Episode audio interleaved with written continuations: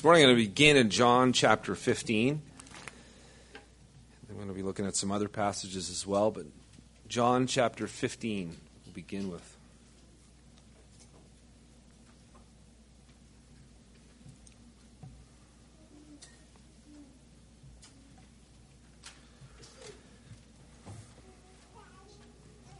Before we begin, let's pray. Father, thank you for this morning. Thank you for your word. Thank you that we can gather together as your people and receive grace and peace from you, correction and instruction, rebuke and discipline. As Father, you are a good Father, and you give us what we need. Not always what we want, but certainly what we need. And so, Father, we ask this morning that you would grant to us understanding into your word that we might know how it is we are to make progress in Christ. Father, you would bless and help and encourage and strengthen and guide us. Help me, Father. Help my mouth and my mind and my heart that I would be a faithful servant and I would only speak what it is that you would have me speak. For we ask this in Christ. Amen. Well, this truly is the time of the year that we make new beginnings, right? This is kind of that time of year.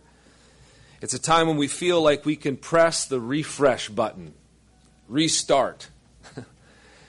and everybody kind of has a feeling like last year's done, the new has begun, and it's a time, if anywhere, where we make resolutions, New Year's resolutions, and we're going to make changes and we're going to make differences and we're going to resolve to do this, that, or the other thing. We want to be better. It's inevitable. We want to be better people. We want to be healthier. We want to be wiser. We want to be happier. We want to be stronger. We want to be more prosperous. Isn't that generally true? We want better for ourselves and those around us. We want to improve. We want to move forward and that means change. But often something happens. We set ourselves up for a fall, typically. We have all these areas in our lives we want to change or improve, and so we set out to make it happen. However, it seems that often we don't know where to begin or we don't fully understand how it is that we do make progress. And the reason this often happens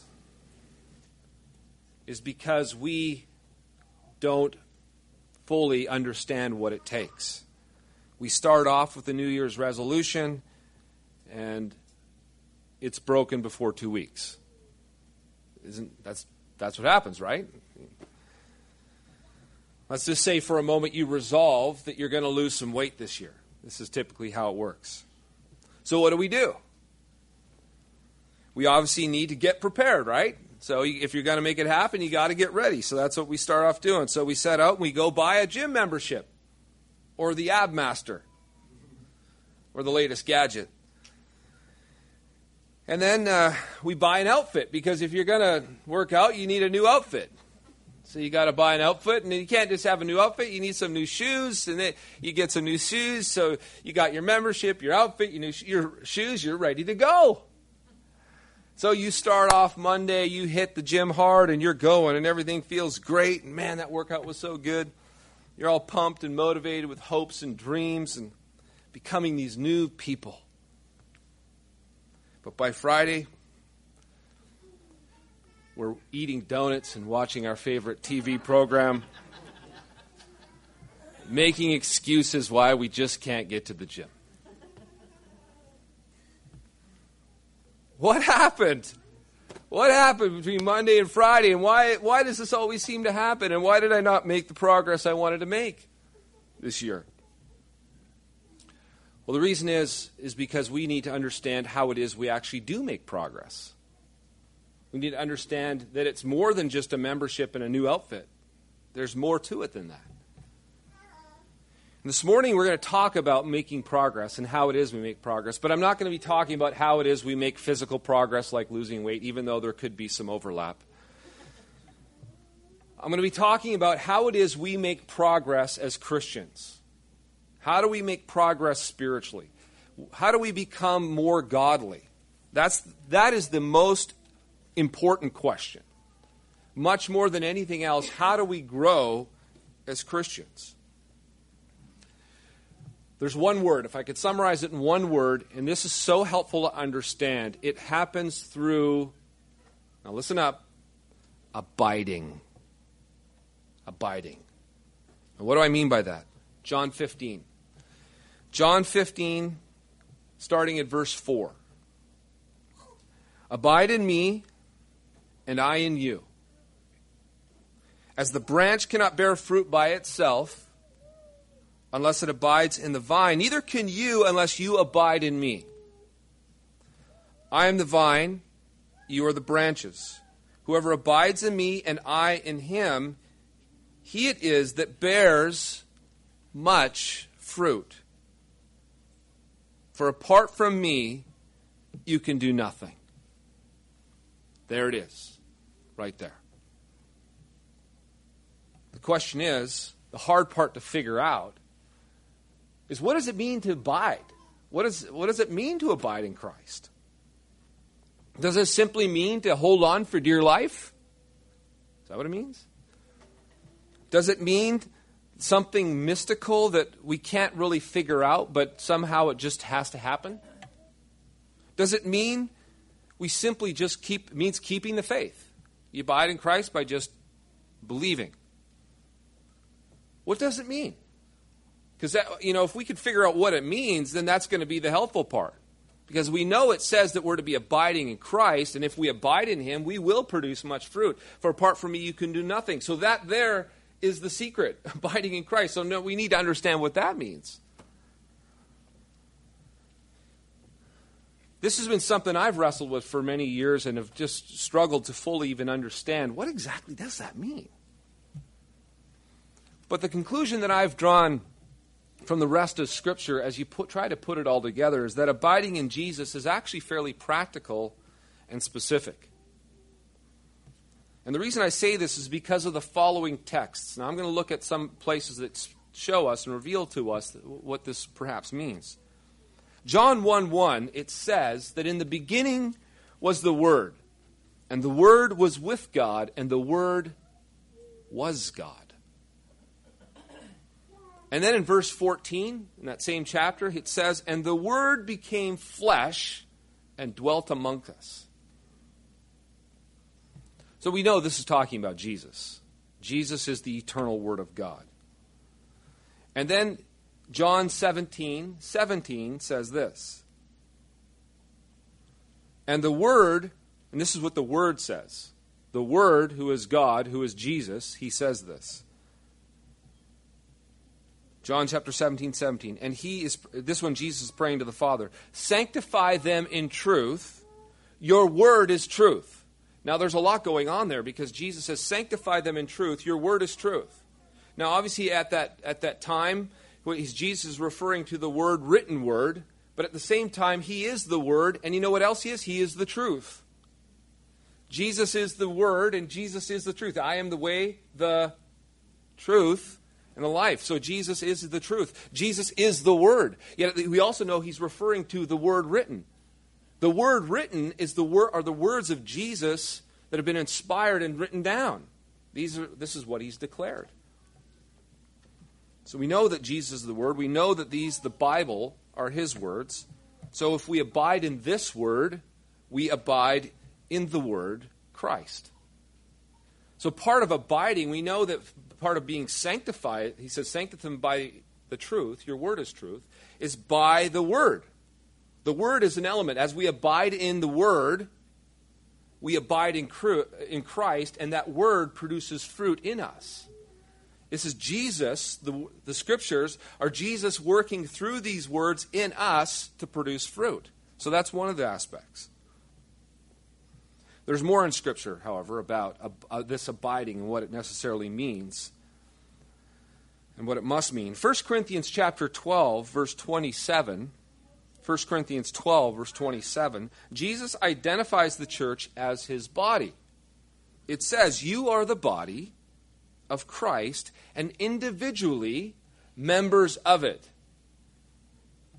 It also says in Colossians 1:18 that he is the head of the body, the church. And so, this body of saints right here is Christ's body. This is Christ's body. This means that if you're a member of this body, you're a member of Christ, and therefore are abiding in Christ if you abide in his body, the church. So, part of abiding in Christ, the ministry of Christ, and how Christ works is through the members of one another. This is his body, after all. So, to abide in him is to abide in his body. This is his body, is to abide in the church. And one of the ways we produce fruit by abiding in Christ or in his body is by the ministry of one another. Ephesians chapter 4, verses 15 and 16 says, Speaking the truth in love, we are to grow up in every way into Him who is the head, into Christ, from whom the whole body, joined and held together by every joint with which it is equipped, when each part is working properly, makes the body grow. Hear that? So when each part is operating properly, it makes the body grow. I lost my place. Makes the body so that it builds itself up in love.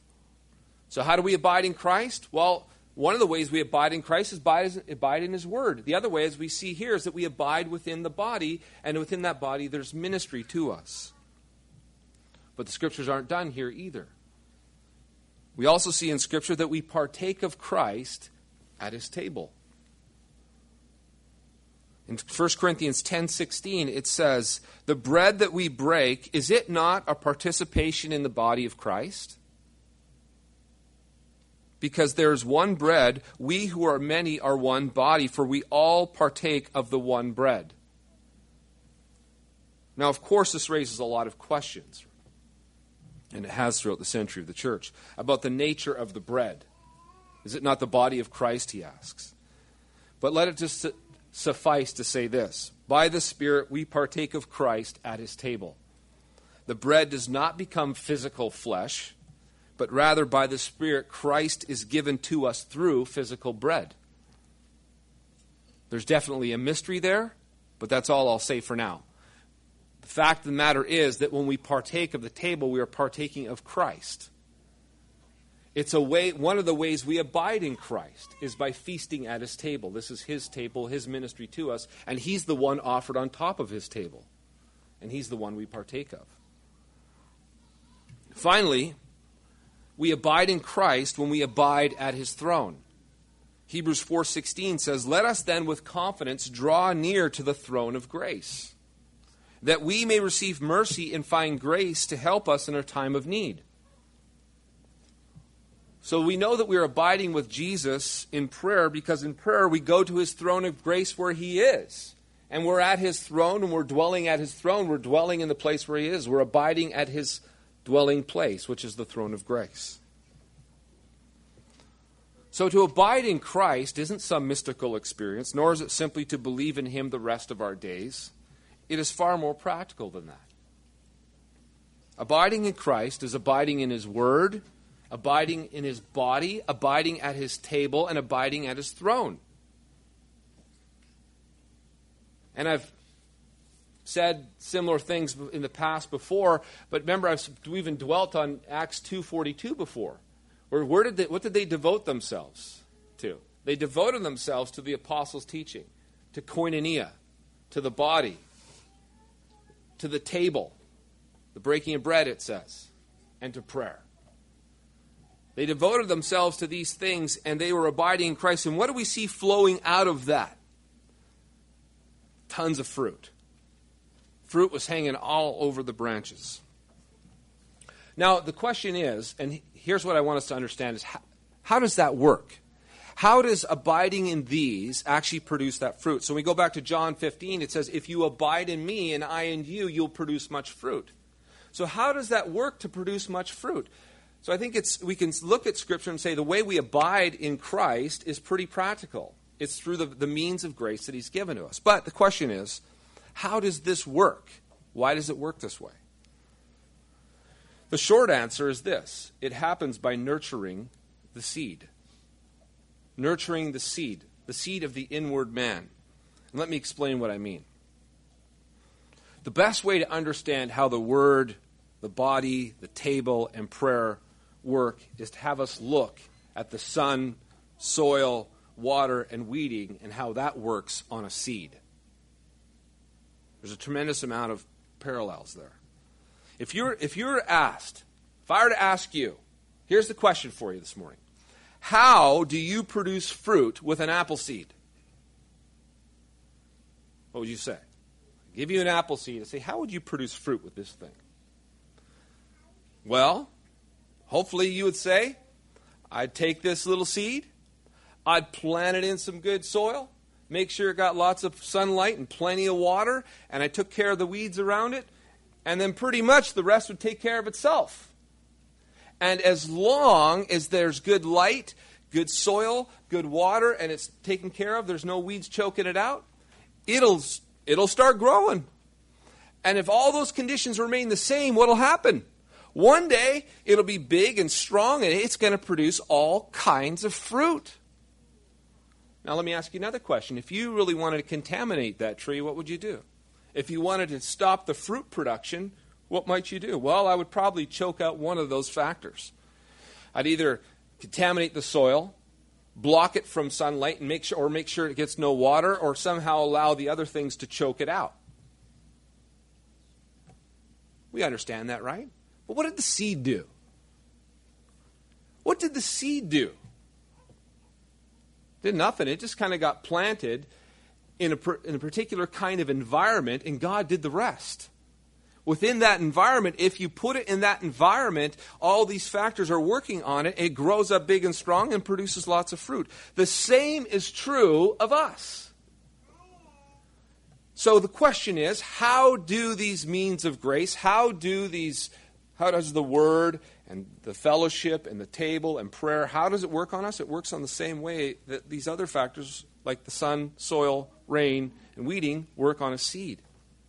This is why, back to John 15, Jesus here is using a similar analogy when he's talking about the, the vine and the branches. How does a branch produce fruit? Well, it pretty much just sticks to the vine, and there it is. And as long as it stays there stuck to that vine, it you know, the juices, the sap flow through it, and fruit comes off its branches. That's all it really has to do, doesn't it?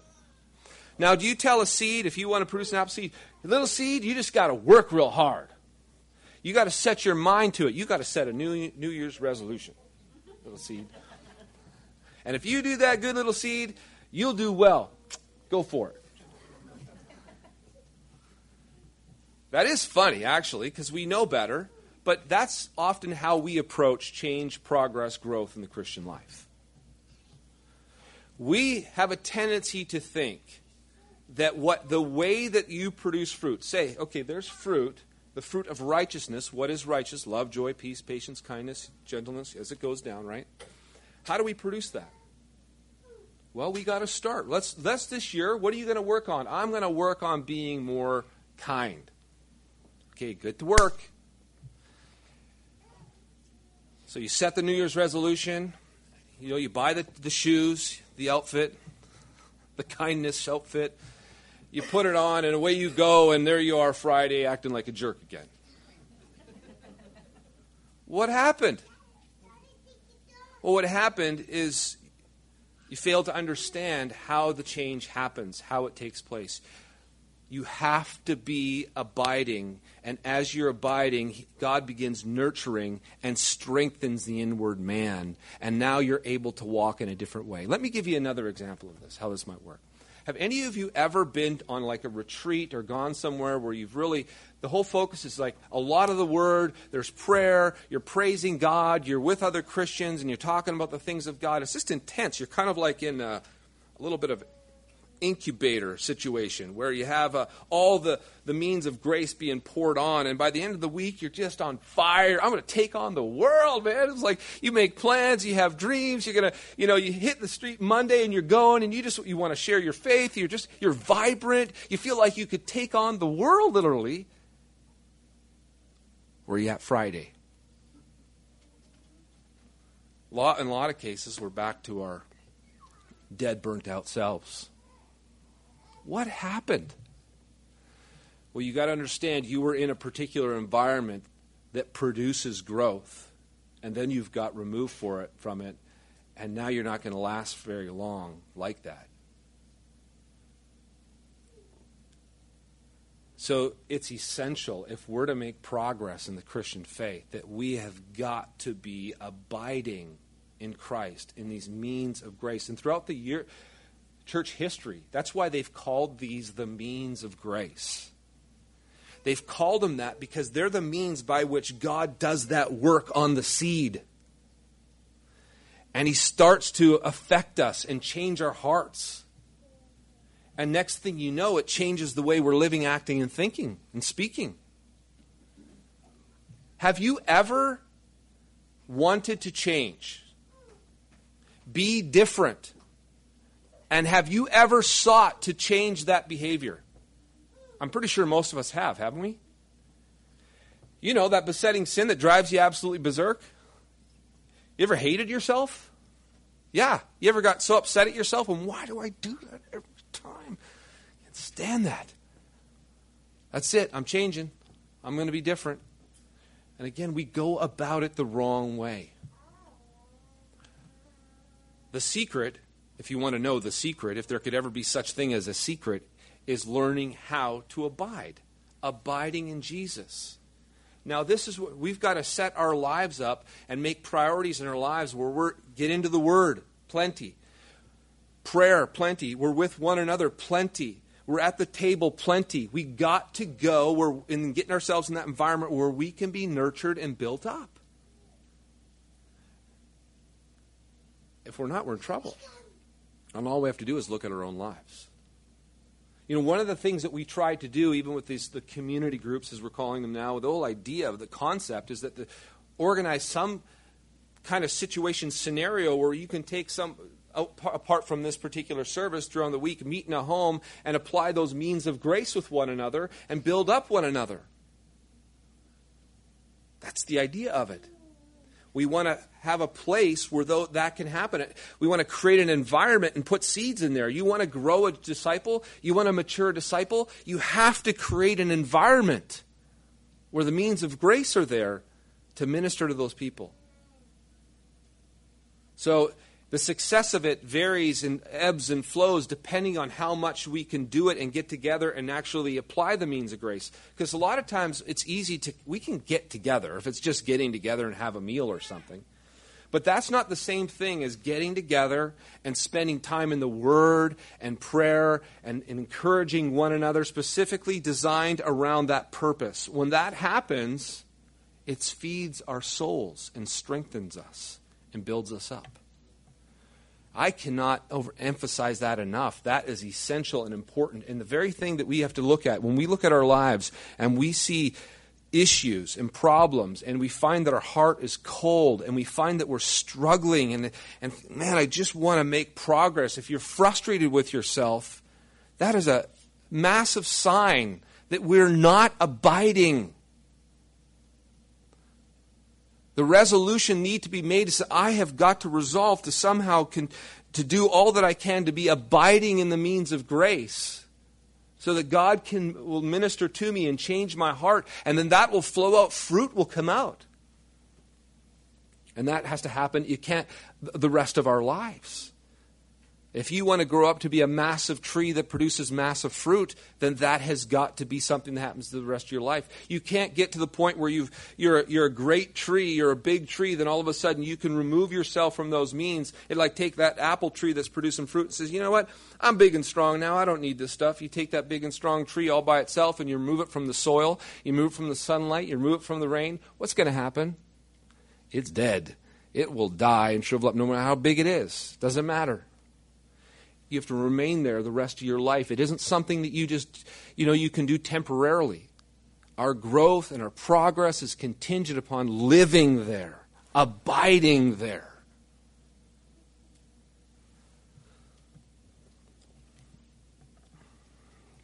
And that all by itself is a tremendous, tremendous clue as to how we make progress. If we could get that, we would, we would make a difference in our own lives. If we get the importance of applying those means of grace in our lives. But there's another component. And here's something. So, the, the first part of this sermon was to, to show you how it is that, what it is that you need to do, what it is that we need to do. If we're to make progress, we have to get ourselves in that environment where we're abiding in Christ. The second factor has to do with God. Well, growth is going to happen in your life. I'm here to tell you if you're a son or a daughter of the king, he's going to do some things. And so this is good old fashioned failing and suffering.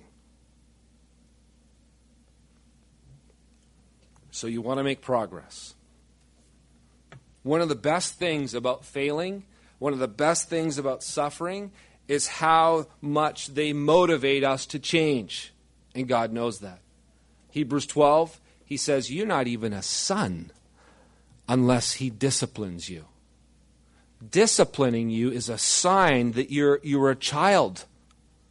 What father, the question is asked in Hebrews 12, what father who loves his son would not discipline him if he loves him?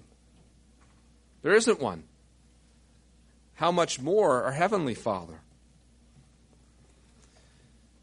And you know why failing and suffering are so effective? It's because they're painful. And we hate pain. If that's pain, I don't want I don't like it. I don't go towards it unless unless I'm weird. I, I go away from it. We don't like pain. But it also, here's the bad part about pain pain, if it's not properly understood and properly dealt with, it can cause us to change the wrong things, go to the wrong sources. So there's pain and here's pleasure, and we go from pain towards pleasure, and a lot of times we can go towards idols. I'm going to read something here Amos chapter 4, and this is Israel. God is bringing his discipline. God, they're failing miserably, and they're suffering under his judgment, and they're not getting it. So we can, God can spank, God can discipline, and He can do things, but it's very possible that we won't get it and understand what He's doing. Amos, this is a phenomenal passage. And as I was preparing for this, and just in my daily Bible reading, this is where I was at, Amos chapter 4, and I was reading through and I got, wow, this is such a great explanation of how God works in the world and how we miss it. Amos 4, starting at verse 6. It says, I gave you cleanness of teeth. Now, cleanness of teeth doesn't mean that, you know, they didn't have to brush their teeth anymore. I made it so that your teeth were nice and bright and you didn't have to worry. That, that expression means you had no food in your mouth to, to dirty your teeth. So uh, he says, I gave you cleanness of teeth in all your cities and lack of bread in all your places. Yet you did not return to me, declares the Lord. I also withheld the rain from you when there were yet three months to the harvest. I would send rain on one city and send no rain on another city. One field would have rain, and the field of which did not rain would wither. So two or three cities would wander to another city to drink water and would not be satisfied. Yet you did not return to me, declares the Lord. I struck you with blight and mildew. Your many gardens and your vineyards, your fig trees and your olive trees, the locust devoured. Yet you did not return to me, declares the Lord. I sent among you a pestilence after the manner of Egypt. I killed your young men with the sword. I carried away your horses, and I made the stench of your camp go up to, up to your nostrils. Yet you did not return to me, declares the Lord. Why was God doing all these things? To discipline his children, to get them to turn, and yet they would not turn to him. And it just, he kept on, and he laid it on heavier, and he laid it on heavier, and he laid it on heavier. And all these things, Israel failed to learn the proper lesson from their suffering.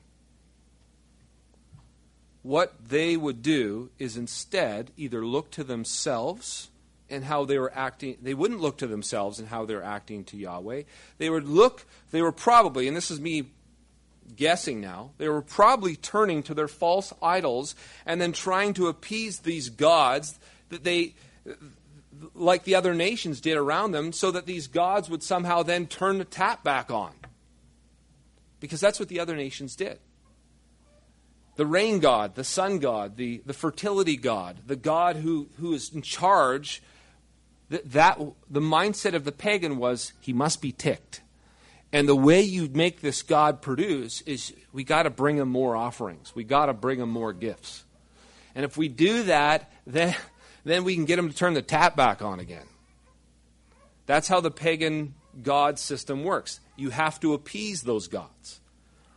And Israel was doing that. We know from the other prophets that they were continually following after the gods of the other nations. And even though God was bringing these judgments and this discipline, they misunderstood them, and then they were completely acting in, in an inappropriate way, turning to these other gods and not to back to Yahweh.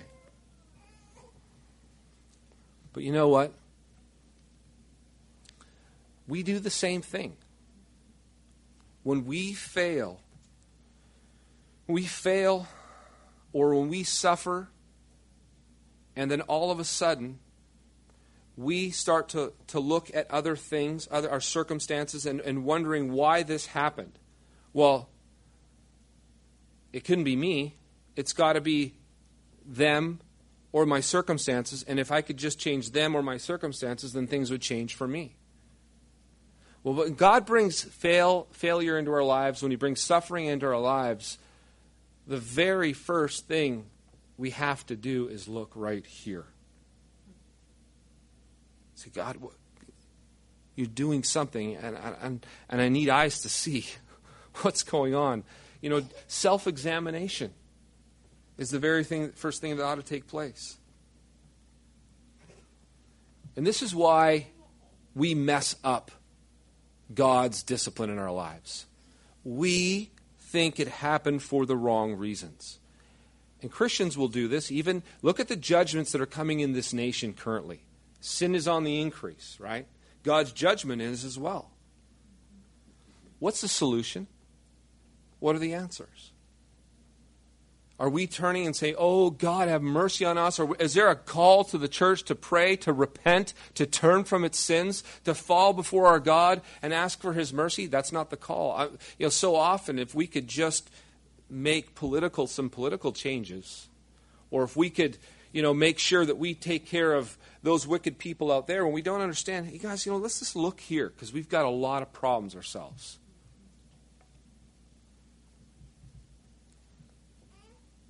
Here's another example of what it's like for us. If we're around people who are problematic in, in the church or in our lives or at work or wherever, what is our response? We typically, what do we want to do? Avoid them, get away from them. Yet God has placed them there for our sanctification, our progress. It's very, our flesh, I'm, I'm first to admit, I'm right there. I don't want to be around anybody who's problematic. I don't like to be around because again, I don't like pain. I don't like problems. I don't like that stuff. Get me away from that. I want to be where let's let's have let's live in happy land. That's that's where I want to live. That's no good. This is good. It's a clear decision. I want this. Right? And sometimes we'll fabricate in our minds. You know, the grass is always greener on the other side. We know what we talk about that. What we're doing is we're fabricating a dream of what it's like over there. If I was only over there and away from that crud. Well, guess what you find over there? More sinners, more problematic people, more problems because God is interested in sanctifying you, changing you. That's why you're on the other, the other side of that fence. You'll probably find maybe worse problems because, like Jonah, you ran. And that's that's because God brings things in our lives and He wants to cause us to change, to turn, to, to turn to Him, to f- figure some things out. The same is true in marriage. What's happening in the church today is that so many marriages are falling apart because guess what? Oh, a couple encounters problems.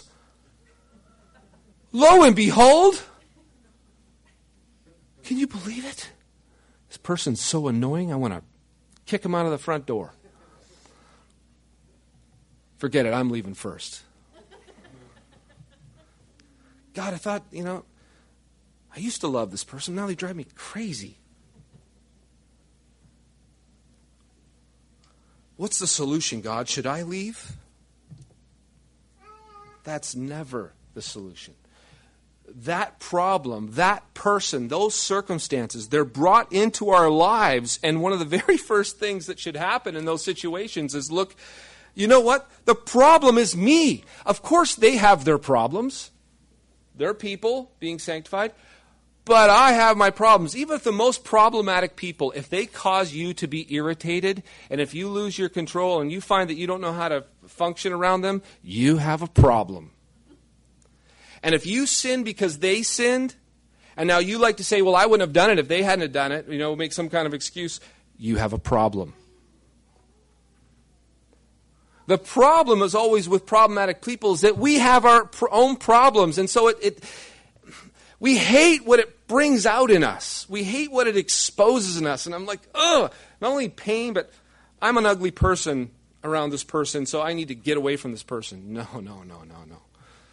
You need to understand the lesson. Just like understanding Israel needed to say, understand, you people are in sin, and God is doing this to, to cause you to turn. God is exposing in you and revealing in you the very thing you need to turn from, and you need to learn to get back to abiding in Christ because He's exposing you. You're not abiding like you should because you can't abide with this person like you should.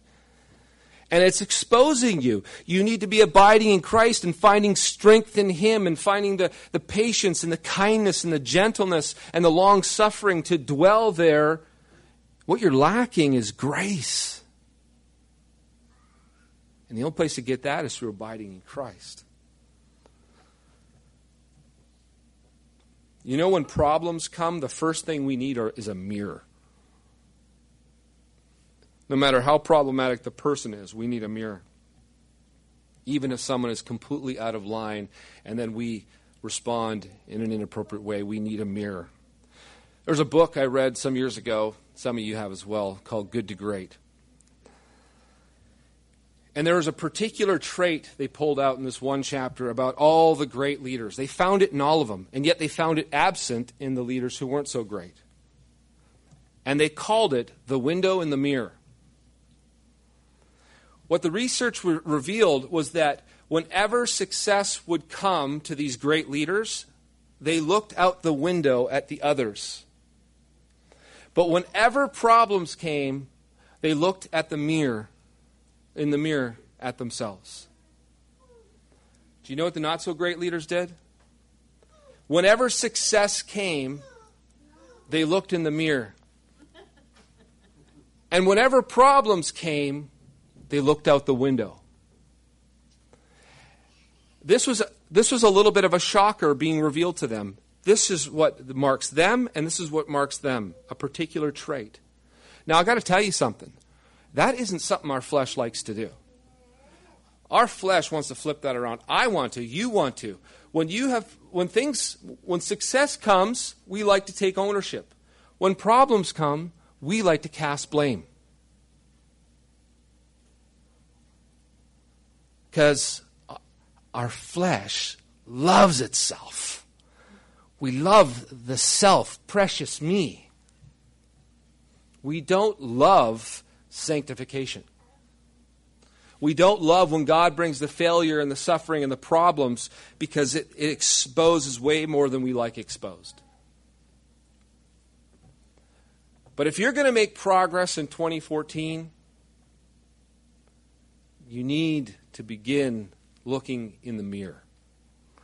With all the problems, with all the failures, what's happening around in your life, this is something that when you know when you know what you ought to do, you can do it differently than when you you know you what you don't know or you understand you automatically go to where you're tempted. You will be tempted every single time you are tempted to cast blame. You're tempted to protect yourself that's what your flesh will do every time But when you know, you think, okay, I'm being tempted and I know what I ought to do, you can make progress even when the problems and the sufferings come your way because you can respond not according to your flesh, which you're tempted to do, but do what you ought to do.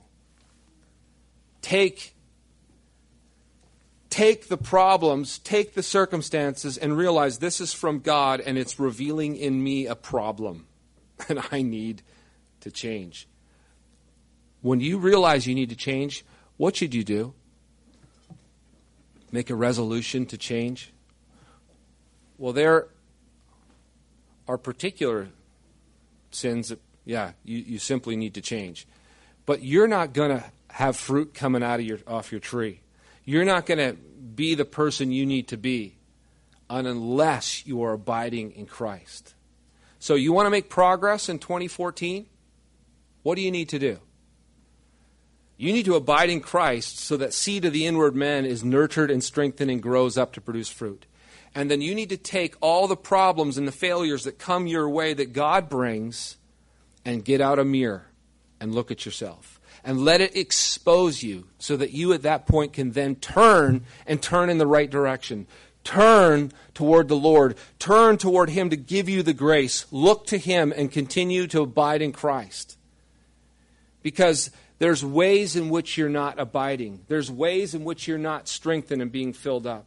And so when the problems come and reveal it, let it teach you that you need to get abiding all the more. And if you do that, this year, you'll make good progress. You'll even deal with your failures and all the suffering that God is going to bring in 2014 in an appropriate way. You'll deal with it in a sanctifying way, and you'll make progress. Because that's the way God has designed it. Amen. Father, thank you.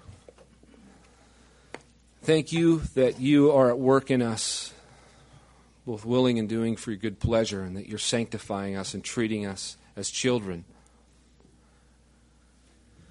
Thank you that you revealed to us the strength that we can find in Christ as we abide in Him through the means of grace.